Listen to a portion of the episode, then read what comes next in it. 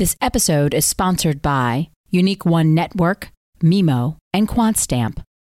You cannot have maturity transformation, i.e., interest rate risk and credit risk, in a stablecoin portfolio be subject to a run. And let me give you a, an example of this that is unique to stablecoins, has nothing to do with traditional banking. We see periodic accidental chain splits. We've seen multiple in both Bitcoin and Ethereum. And hey, Ethereum's got a big hard fork coming up later this summer.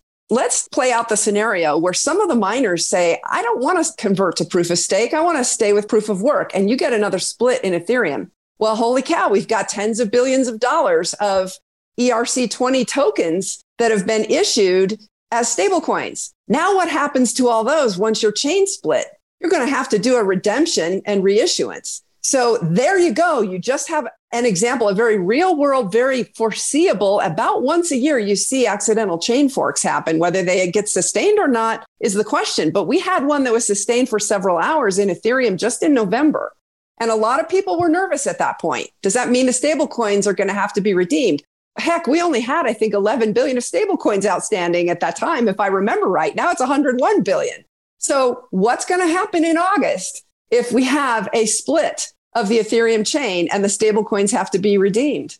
One of the basic principles that regulators should keep in mind here is it's not just about playing whack a mole. It's not just about prohibiting stablecoin issuers from doing this or that, let alone prohibiting them outright. It's about exploring the features of different stablecoins, discovering those that have actually very desirable features and are very safe, and encouraging them. So, you know, we can have carrots and sticks in this game. Money is changing. So, where do we go from here? Through high profile interviews and thought provoking analysis, join Coindesk's Michael Casey and Sheila Warren of the World Economic Forum as they explore the connections between finance, human culture, and our increasingly digital lives.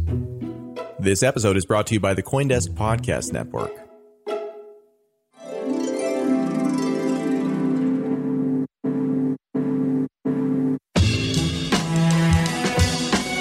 Just a reminder Coindesk is a news source and does not provide investment advice.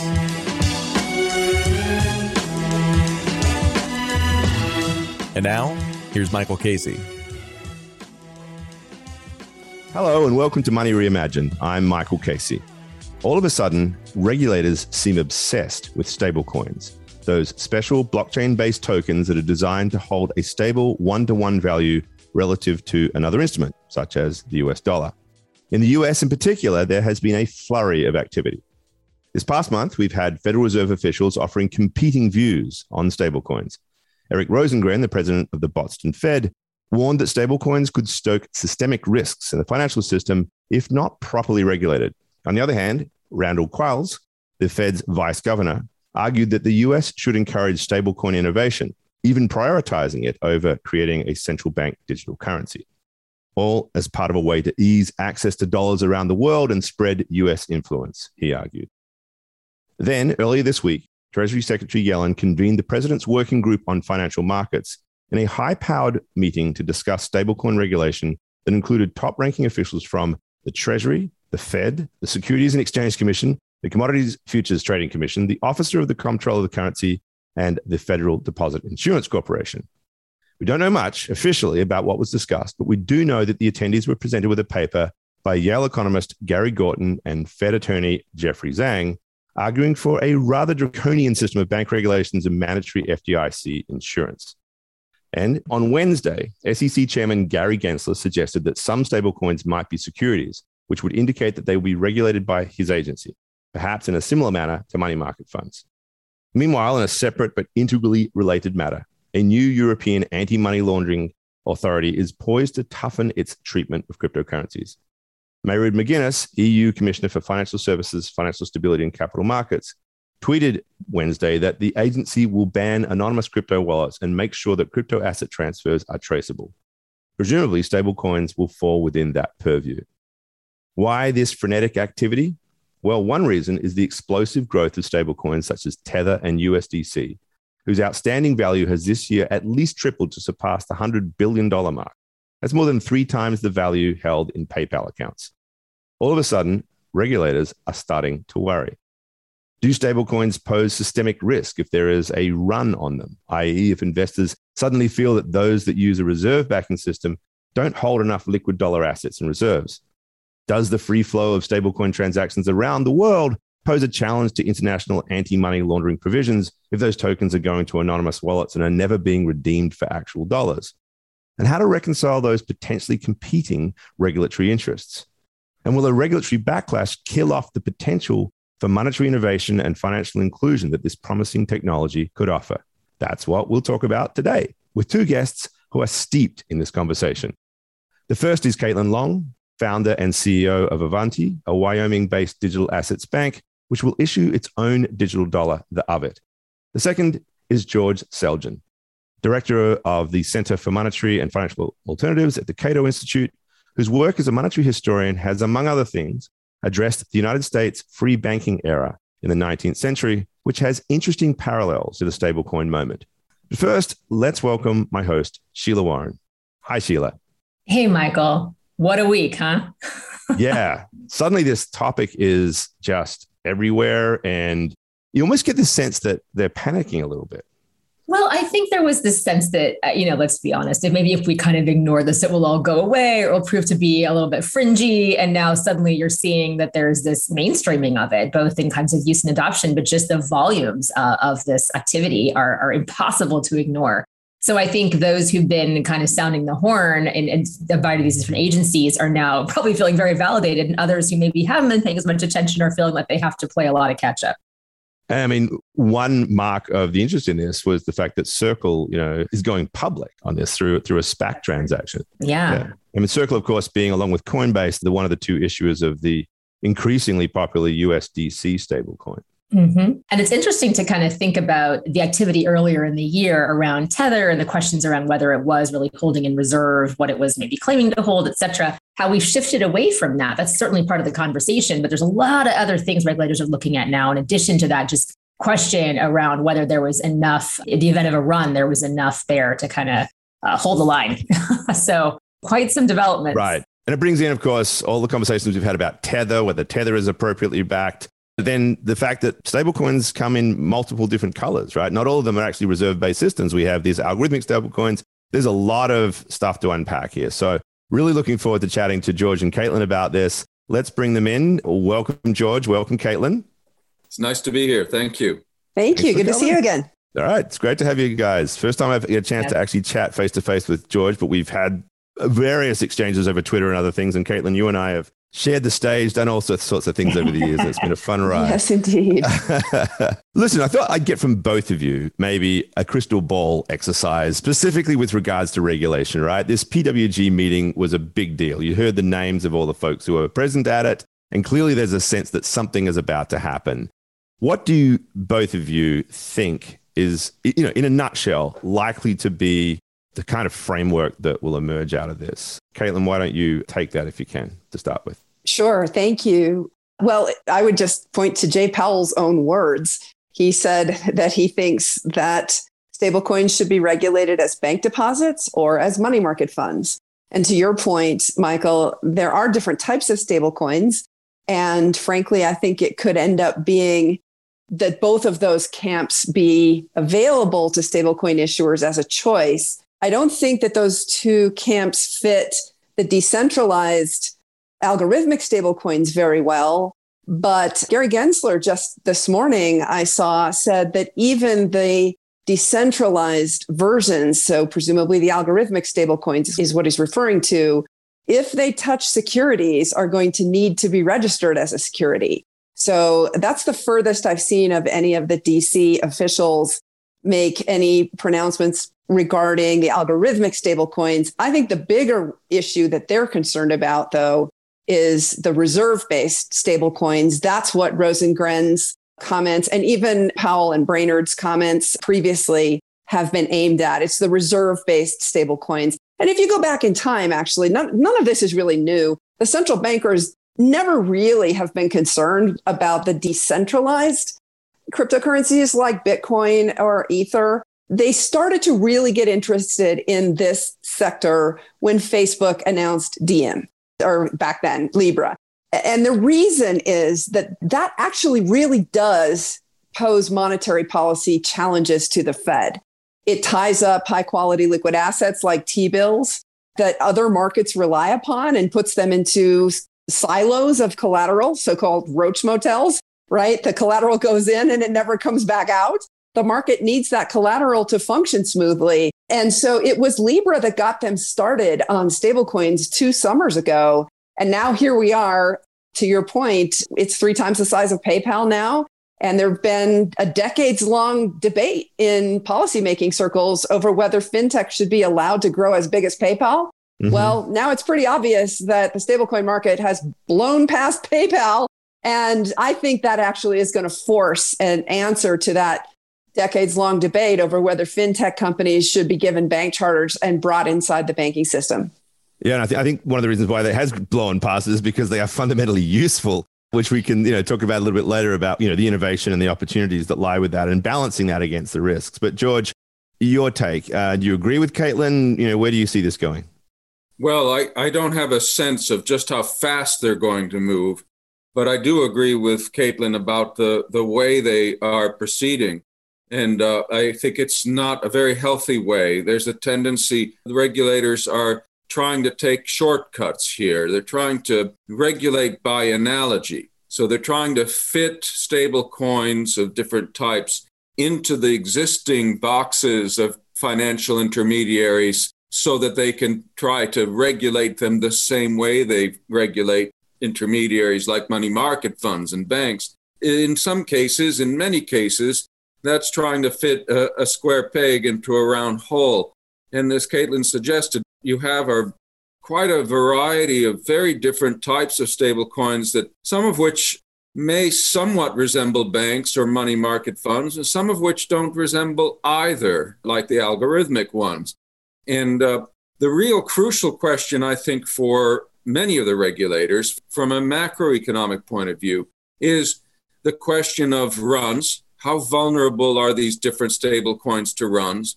And beyond that, though the regulators don't seem to be asking this question enough, exactly what are the interconnections between these stable coins and other financial institutions that could cause runs on them if they can occur to have spillover effects. Exactly what are the fears? What's the basis for fearing that a run on Tether, for example, is going to have a ripple on effects that cause other financial institutions to, to have trouble.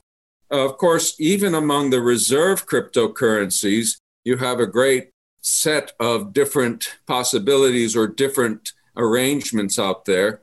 You have some that are actually trying to hold bank deposits, and you have some that are trying to get master accounts and hold Federal Reserve deposits, which is 100% reserves. And uh, I hope I won't appear to just be being nice to Caitlin if I point out that, for example, that sort of arrangement doesn't pose any systematic risk because it can always cash 100% of its obligations without any trouble at all.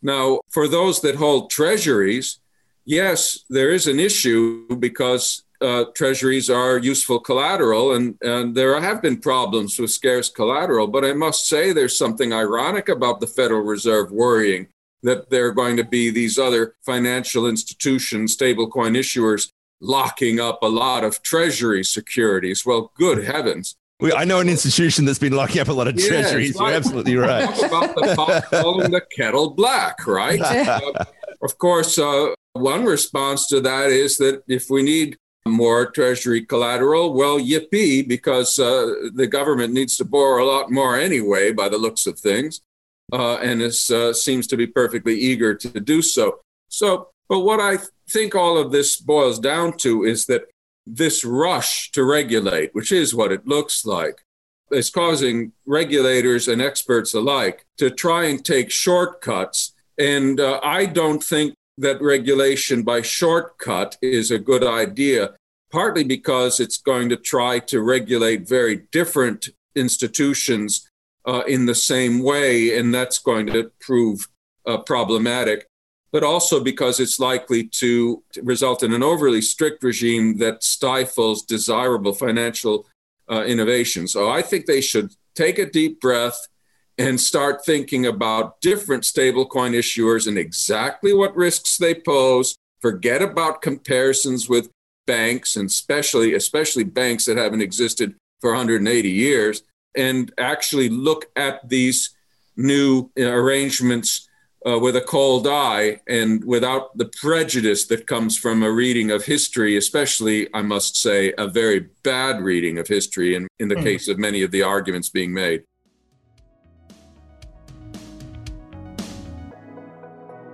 There's so many blockchains and NFT marketplaces these days, and none of them work together. Introducing Unique One Network, the easy way to build multi blockchain, DeFi enabled NFT marketplaces, where instead of picking your favorite blockchain, you let your users and creators pick for themselves. Powered by Polkadot, Unique One Network lets you service NFT creators and collectors across art, photography, philanthropy, gaming, finance, and more. So, do yourself a favor and head over to uniqueone.network now to learn more. That's uniqueone.network to learn more. Looking to exit the volatility of crypto, but don't want to deal with the inflation of the dollar? Minting PAR using Mimo DeFi is exactly what you're looking for to get ahead of that. PAR is the number one Euro pegged token on the market, minted at an incredibly low 2% interest rate and backed by collaterals like Ether, Bitcoin, and USDC. Stabilize your portfolio. Open a vault and access the power of blockchain through Mimo protocol today at mimo.capital. That's Mimo, M I M O, dot capital.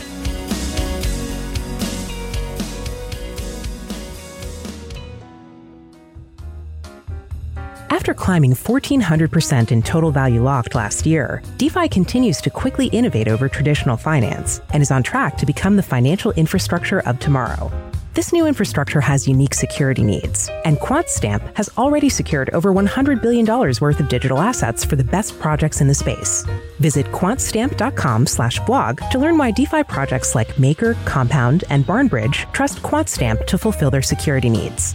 That's quantstamp.com slash blog to learn more.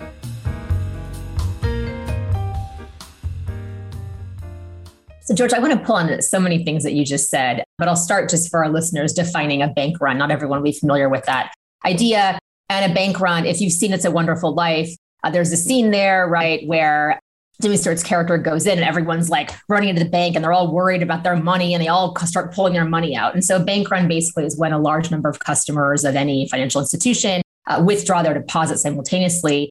Uh, they're concerned about the bank's solvency. And ironically, that leads to the banks ultimately defaulting in some cases. These occurred throughout history. 2008 is the most recent kind of run that we had here, of course, the Great Depression.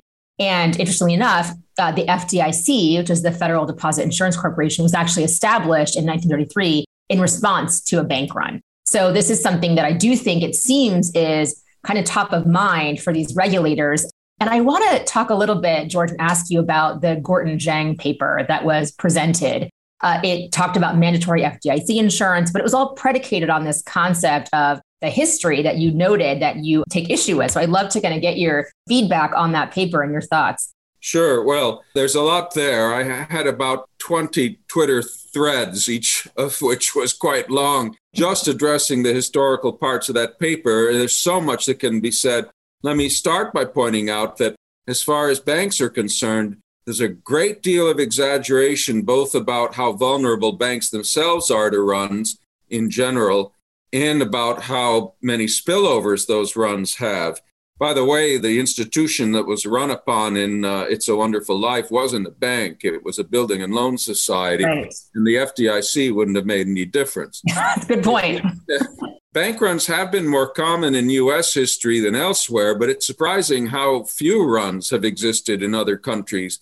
You don't see crises like the kind that uh, we had either during the Depression or before in most other countries. Now, if you have a, a, a narrow view of economic history, you don't see that and you reach a lot of wrong conclusions. Surprisingly, uh, most banking systems in advanced countries have been very robust and with runs occasionally happening, usually on banks that very much deserved to be run upon. And the run served the very desirable purpose of shutting those bad banks down and doing it in a hurry. And there are good economists who've defended bank runs. I don't want to go there right now because uh, reading the room, I don't think anybody wants to hear about how runs are a good thing. Okay, fine. But the point is that already, even with respect to banks, some of these arguments that are being made are not very accurate. And the spillover effects argument is important too. It's been quite rare, even in the US case, for runs on individual banks to lead to general panic. The one time when most people think that happened was February 1933. But actually, what happened then wasn't that everybody lost confidence in those banks that hadn't already failed, but that uh, there were fears that uh, the dollar would be devalued. If you think the dollar is going to be devalued, you get your money out of your bank, you get your Federal Reserve notes, and then you stage your run on the Fed for the gold. That's exactly what happened in February 33. So that episode's also been uh, misunderstood. To come back to uh, the present, though, and to stable coins, which is what we really ought to be talking about. And we don't really need to talk about history to do this correctly. And if we have bad history, well, that not only won't help, it'll make things worse. Some stable coin issuers aren't at all vulnerable to runs. That's what Caitlin was saying about the algorithmic ones. What those are are like little central banks that have decided that they're going to manage pegged exchange rate type arrangements where you can't go to those issuers and say, hey, I want some real dollars. That's not part of how they run, operate.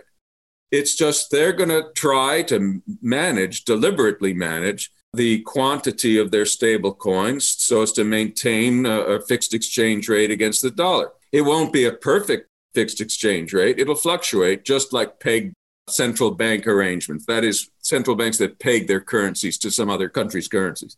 But they can't be run upon. They're not offering. They're not offering. They're not operating like banks in the sense that they aren't taking in deposits and giving you IOUs that you get to exchange one for one anytime you want to.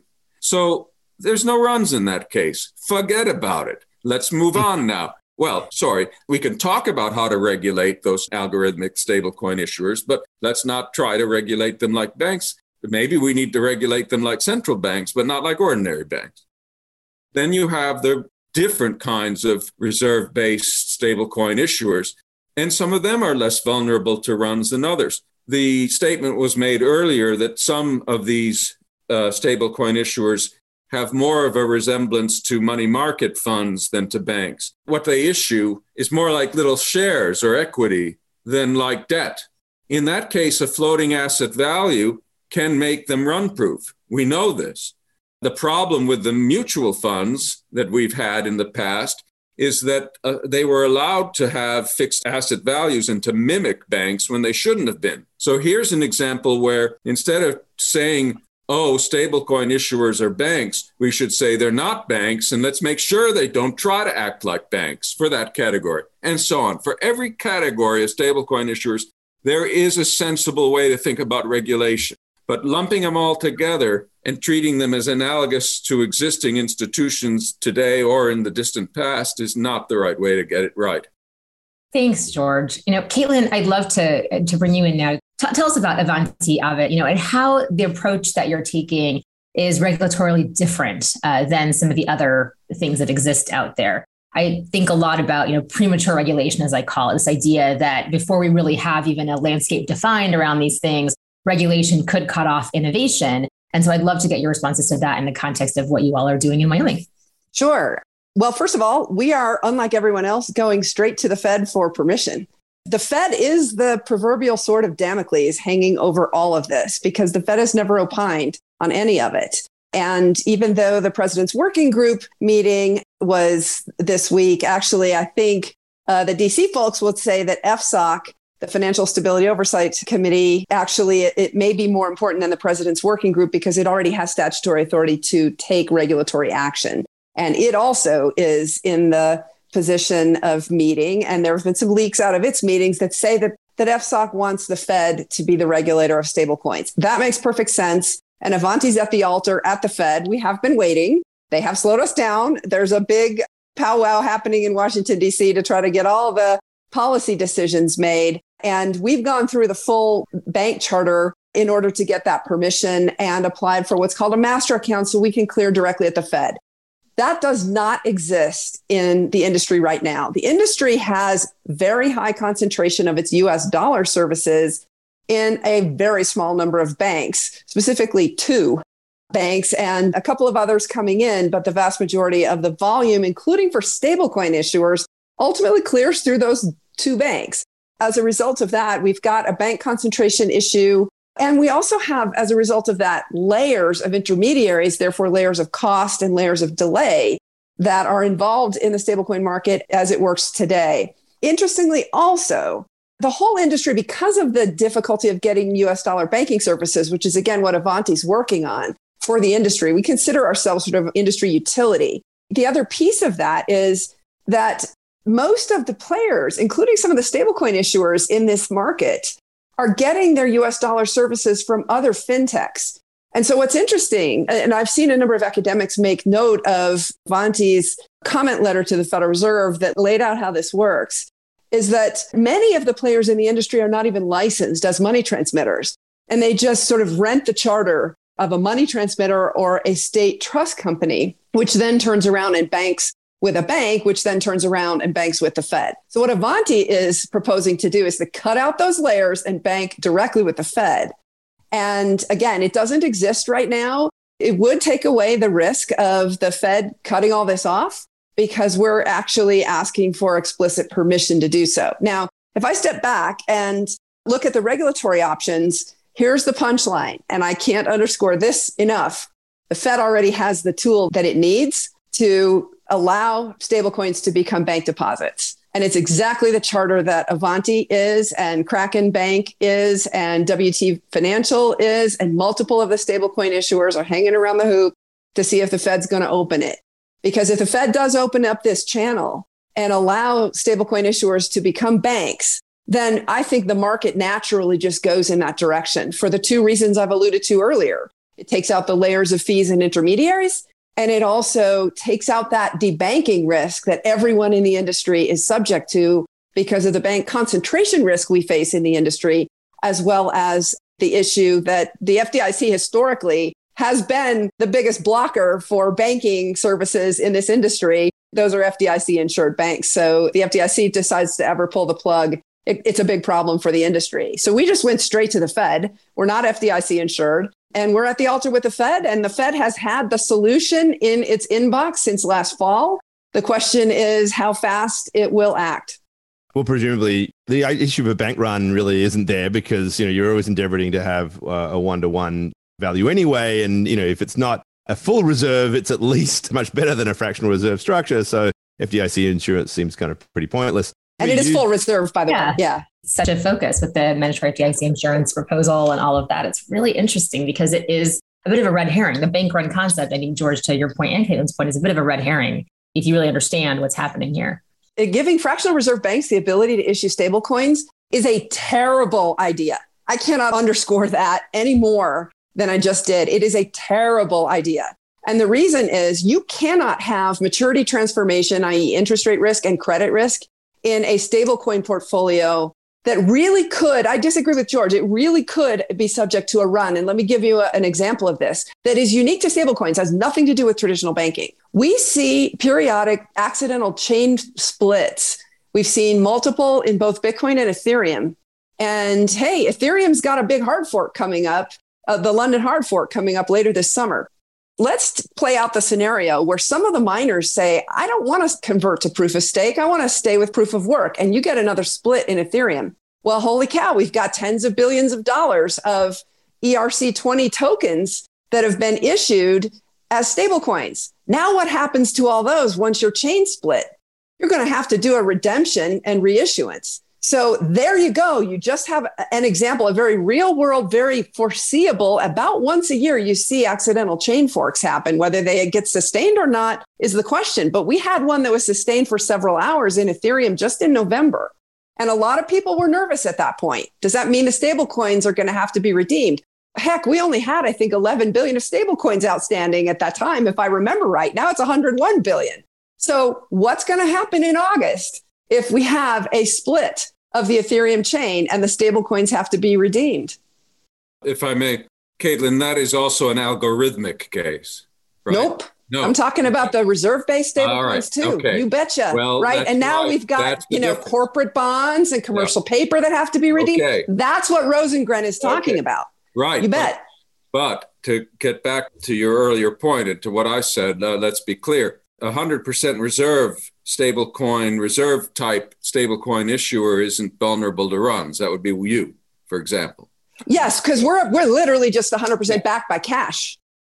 Again, we're not we're approved to issue it, but we're not approved by the Fed yet, and we're waiting Yes. for Fed approval, so it's not issued yet. And I, I want to toot my horn by noting that I'm probably the only non industry expert who wrote a long comment letter about this issue to the Fed, saying they absolutely should be providing master accounts to outfits like Caitlin's and other fintechs uh, based on the 100% reserve requirement, at least. But yes, other reserve type stable coins can be vulnerable to runs. I wasn't denying uh, that some could be vulnerable to runs. Of course, we've had runs, but there are also the algorithmic ones. They deserve to be recognized and understood as operating on principles such that they too may turn out not to require heavy handed regulation. So there are all these different categories. And the point is, we should keep them separate. We should understand that these are different beasts and they call for different regulatory responses. But I'm absolutely for uh, having better opportunities for more stablecoin issuers to do what Caitlin's firm is going to do. That should be a part of the ecosystem that is encouraged. I wrote in uh, another of my long Twitter threads that one of the basic principles that regulators should keep in mind here is it's not just about playing whack a mole, it's not just about prohibiting stablecoin issuers from doing this or that, let alone prohibiting them outright. It's about exploring the features of different stablecoins, discovering those that have actually very desirable features and are very safe, and encouraging them. So, you know, we can have carrots and sticks in this regulation game.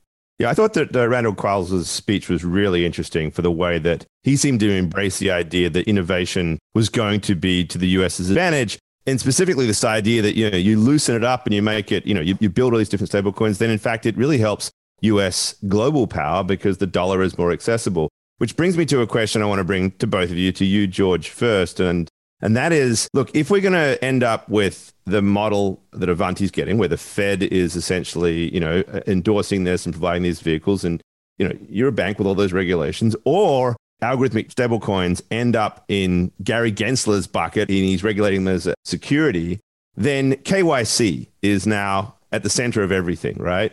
Which seems to me then this is something that we talk about all the time on Money Reimagined.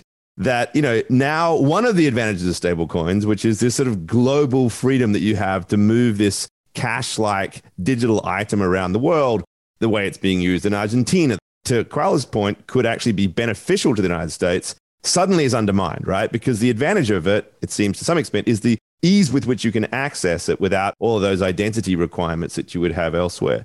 George, I'd like you to weigh in because you made a really interesting point, one of your Twitter threads, and that is that one of the things that might actually make stablecoins even less prone to a run or even just redemption itself is because people who are using them for anonymity purposes are just not going to want to go and redeem because then they're suddenly bringing themselves forward. And so there's this kind of interesting trade off between stability and actual KYC.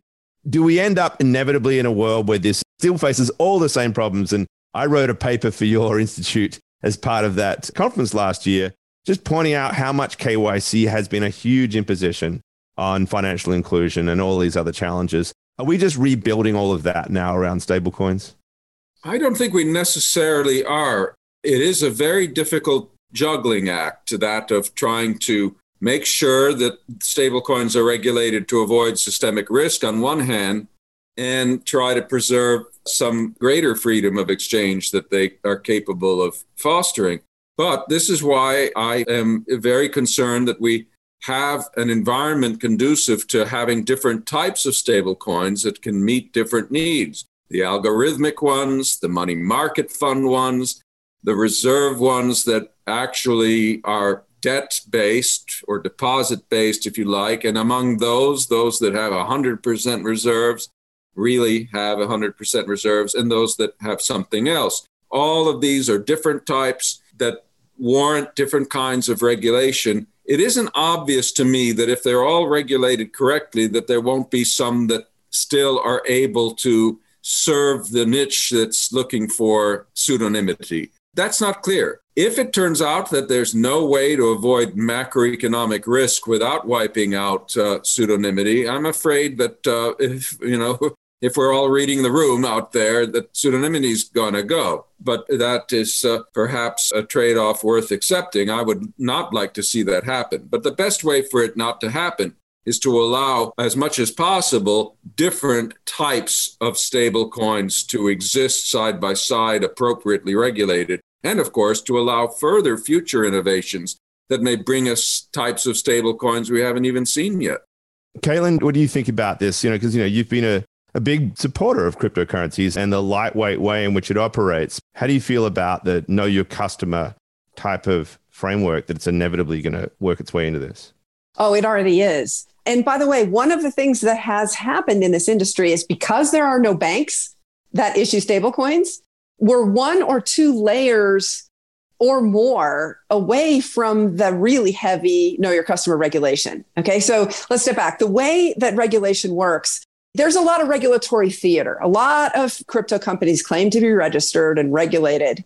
Yeah, they may be registered, but they're not really regulated. Paxos just today came out with a blog post on who's really a regulated stablecoin. And I would actually disagree with Paxos. I don't think any of them are because the Fed could shut every one of these down. Okay but they are as close as possible because they're regulated. They are truly regulated by the New York Department of Financial Services as a trust company, and they are backed with just cash and T bills by law, as opposed to Circle, which is the issuer of USDC, which is a money transmitter just like PayPal. And now we just saw with their disclosures, they've got corporate bonds, they've got commercial paper, they've got a lot of illiquid stuff in there. And then Tether is in a different category, right, in terms of who's got illiquid stuff. Tether really is mostly an offshore vehicle and is definitely used mostly by crypto traders, whereas USDC and the NYDFS issued regulated stablecoins are definitely trying to go more mainstream. Right. So if I'm the Federal Reserve, which one am I more bothered by? It's the ones that are more mainstream, right? Because they really are competing. And to be honest, it's way too late. I think to your point, George, I thought it was a really great point. I'm glad Michael brought it up that the offshore ones that are trying to use Tether for pseudonymity, there's already $62 billion in their reserves. They may never be redeemed. It's way too late to get those back. They're euro dollars, they're offshore dollars. The Fed doesn't directly regulate that market, right? And so I think that stays mostly there. It's the onshore mainstream ones, right? You've got now got both Visa and MasterCard working with one of the stablecoin issuers and more to come. That's what's much more of a threat to the mainstream payment systems. And so back to the KYC question, Banks are the ones that actually get regulated on KYC. Trust companies, not much. Money transmitters, almost not at all. Okay, that's the reality. So, one other way to, to categorize the stablecoin issuers there's not a single bank issuing one yet. So, you don't have any one of them that's been subject to bank level KYC yet. The trust companies definitely have more, not as much as banks. Money transmitters, I happen to know that some of the trust companies and money transmitters involved in stablecoins in the United States have never been examined. So that basically the bank regulators are the police. It's whoever they're banking with. And keep in mind, we've got this bottleneck of just a couple of banks that are responsible for doing their own due diligence on their customers, who are then responsible for doing due diligence on their customers because you got multiple layers here. Long story short, there really hasn't been that much KYC enforcement. And I think ultimately that's where the rubber's going to hit the road. I suspect all this now is going to result, and I can already see it just in the behavior of the banks.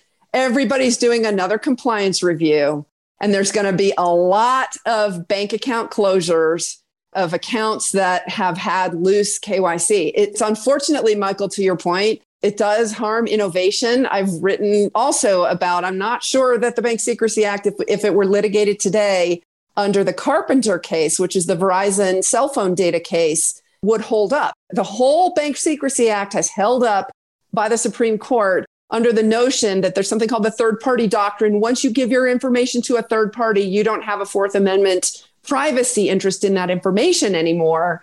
But the Verizon cell phone case from the Supreme Court about two years ago now said, no, if you're forced to give that information to a third party, then you don't lose your Fourth Amendment protection against unreasonable search and seizure, where the government can just go to the bank and take the information without having a warrant, which means they need probable cause that you created a crime.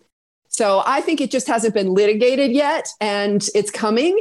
And it's unfortunate that it is as intrusive as it is. And I completely agree with you. That's part of the reason we have accessibility and inclusivity issues with the banking system. But it is the law. Avanti is fully complying with it. And I think once you get these bank level scrutiny of these non bank one to two layer removed fintechs in the industry, you're going to see a lot of them lose banking services again. Mm. So interesting. I mean, we could spend more time on this, but I want to bring up one other new topic here. And I want to go back to what Randall Quarles said, right? Because he was really arguing that stable coins could actually potentially even be more important than a CBDC digital dollar as a way to ease access to dollars around the world. And of course, you know, the implicit goal there is to spread US influence, right? Whether that's via sanctions or whether it's through more dollarized economies or whatever it is. So how do we think about this soft power aspect when it comes to both the regulatory approach, but also just like let's say that Avit is like becomes the winner, right? Becomes the one that's really the dominant one. Can somebody in Argentina or Nigeria still use it? And what kinds of regulations and approach would need to be in place for that to be possible? Well, sure. it, it is all KYC. And again, it's bank level KYC. Uh, this is not non bank level KYC. So, yes, uh, going through a bank level issuer, all the KYC is going to have to be done at, at issuance. And and if the customer wants to take Avit, the reason why it's named Avit is because it rhymes with have it. You can have it. You can take it, take it into your self custody wallet.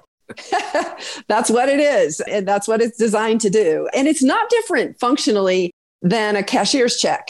That already exists right now. And the way KYC works for a bank with a cashier's check, you're KYC'd on the issuance and you're KYC'd on the redemption.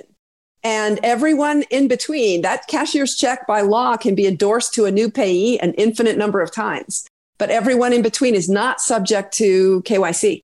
And that was one of the big pushbacks that the industry had against the FinCEN proposal right at the end of the Trump administration, because it would have penalized the crypto industry much more than the banking industry itself. Banks don't have to KYC cashier's checks, but stablecoins in that proposal would have had to have been KYC. So presuming that that stays the same, you know, we're Avanti's a bank and it's the same level of scrutiny, but it's bank level scrutiny is the most important thing. You will not be able to redeem an Avit unless you pass KYC. So on this topic, George, you know, of stablecoins versus a, a, CBDC digital dollar, let's call it for the sake of, of just a term to use there.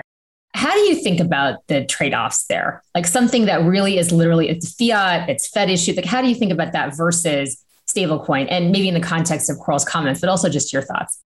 I actually think it's uh, a bad mistake to uh, oppose stablecoins to central bank digital dollars, because for the most part, the stablecoins are they're wholesale. Uh, they're for big players. I don't think they're ever going to become common medium of exchange for everyday folk.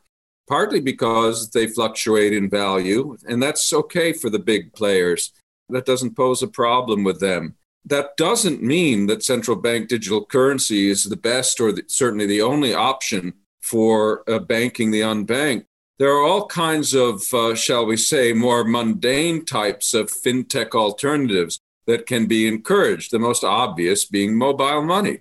There, too, this proposal or this uh, reform that both Caitlin and I favor of opening up FedMaster accounts to fintech by allowing more fintechs to have banking charters or otherwise uh, isn't just a way to bring some stable coins out from the shadows. It's a way to encourage all kinds of other fintech innovations that can include uh, mobile money, non tokenized private fintech based currencies that ordinary people can use without having to go to a bank. And it's important to recognize that most people who uh, are non-banked or unbanked, they're not unbanked because there's no bank around. So it's foolish to try to have post offices uh, play the role of banks uh, as if that were going to get more people to open up deposits. They don't like banks. That's the biggest problem. They'd rather not deal with them. Now, of course, for some, uh, mobile money isn't the solution. But as we get more and more young people with cell phones, it becomes the most obvious solution. Certainly a more obvious solution than brick and mortar facilities, which I think are pretty much going out of style. So we have stable coins, we've got central bank digital currency, and then we've got a whole wealth of alternative, not so exciting and not perhaps as scary types of fintech, private fintech payments options that the unbanked might find desirable and that we should encourage. Uh, so I don't think that it's a question of whether stablecoins are able to do what central bank digital currency proposes to do. I think other things can and can do it better than the central bank can, than the Fed can. All right. This conversation has wrapped up, I think, much of what Money Reimagined as a project is all about. The mobile versus the old brick and mortar banks and the idea of a stablecoin and CBDCs and how this fits with crypto and wallets and everything else. This is what this podcast is really designed to do to sort of like think about what this future looks like and the role of regulators and what it means for us as a society. And you two have done a, a fabulous job scratching the surface of it because it's a, such a huge topic. So, looking forward to having you back and doing it uh, some other time. So, George Selgin, thank you very much. Caitlin Long, it was a pleasure as always. And Sheila Warren, as always, that was great. We will be back again same time next week, folks. This is Money Reimagined. I'm Michael Casey. Thank you for having us. Bye bye. You've been listening to Coindesk's Money Reimagined. This episode featured Sheila Warren, Michael J. Casey, Caitlin Long, and George Selgin. Our theme song is Shepherd, and this episode was produced and edited by Michelle Mousseau, with announcements by Adam B. Levine and additional production support by Eleanor Paul. Have any questions or comments? Send us an email at podcasts at coindesk.com or leave us a review on your favorite podcast player. And from all of us at Coindesk and the Money Reimagined team, thanks for listening.